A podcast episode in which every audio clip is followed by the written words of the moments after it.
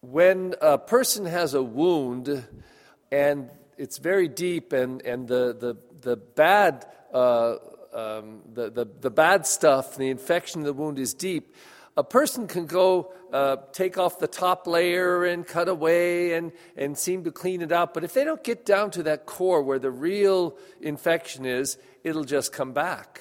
Sometimes even worse. Also, when somebody uh, gets a delicious um, piece of chocolate, whatever, but in the middle of it is a nugget of something extra delicious. You can chop off the top part of that chocolate, eat and say, mm, This is so good. Mm, mm, mm, mm, mm. Somebody says, Did you get to the nugget yet? What do you mean? This is so good. Bite down further, get to the nugget. When they get down to the nugget, oh my Lord, OMG, this is the greatest. You got to go deep.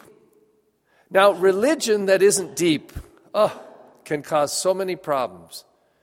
I'm pretty sure that all of the religious zealots who kill in the name of God, who kill themselves in the name of God, people who hate, hate other Christians because they're not our Christians, this is to me religion that's not very deep.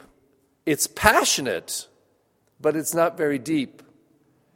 Because religion that's very deep and profound, that goes down to the nuggets, that goes down to the deepest part of the wound, is religion that heals, that gives hope, that strengthens faith, that unites, it never divides, that understands, that knows compassion, that experiences God.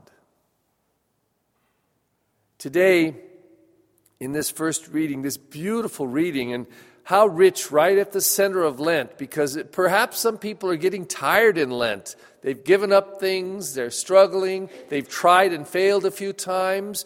Perhaps they've actually gone deeper into sin. And here we are in the middle of Lent, and they're discouraged. And then we get this beautiful reading from the prophet Ezekiel talking about this water coming out of the temple and it starts with a trickle, and then it grows, and then it's a gushing river.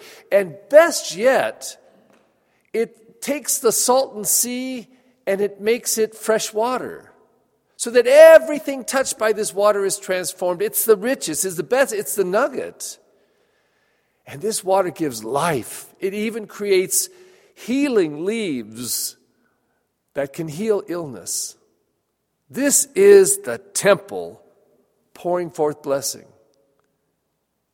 And then we go to the gospel, and Jesus so often hung around the temple and did a lot of healing there. And this man who for 38 years, 38 years had been ill, could never get to the waters when they were stirred up by God's power, his healing power, and so he always lost out. And he didn't seem to hate over it, he just accepted it. I try every time. 38 years I've been trying, can never get there. So Jesus heals him. His healing power out there, always in Jerusalem, the holy city, it's just pouring with grace upon grace in so many ways, but never before like this, like it is with Jesus. And yet, from that sacred place in Jerusalem would come hate. And because of a technicality of the law, you can't heal on the Sabbath. Heal on the Sabbath. The man had been sick 38 years. Don't you see this as grace and blessing? No, you cannot carry the mat on the Sabbath. This is shallow religion where a rule takes place uh, and, and is more important than grace and compassion and healing and forgiveness. Shallow, shallow religion. And out of that shallow religion will come the desire he must die. We must kill him because he broke the Sabbath. Well, these stories are always meant for us. This is not just a look back in history, it is that, but it is always meant to come back and reveal to us. And for us to ask the question, and especially for us who come to daily Mass, we have a huge responsibility, huge, to not allow our religion to be shallow. It is so much more than these, so much more than every single thing we've done here today and will do.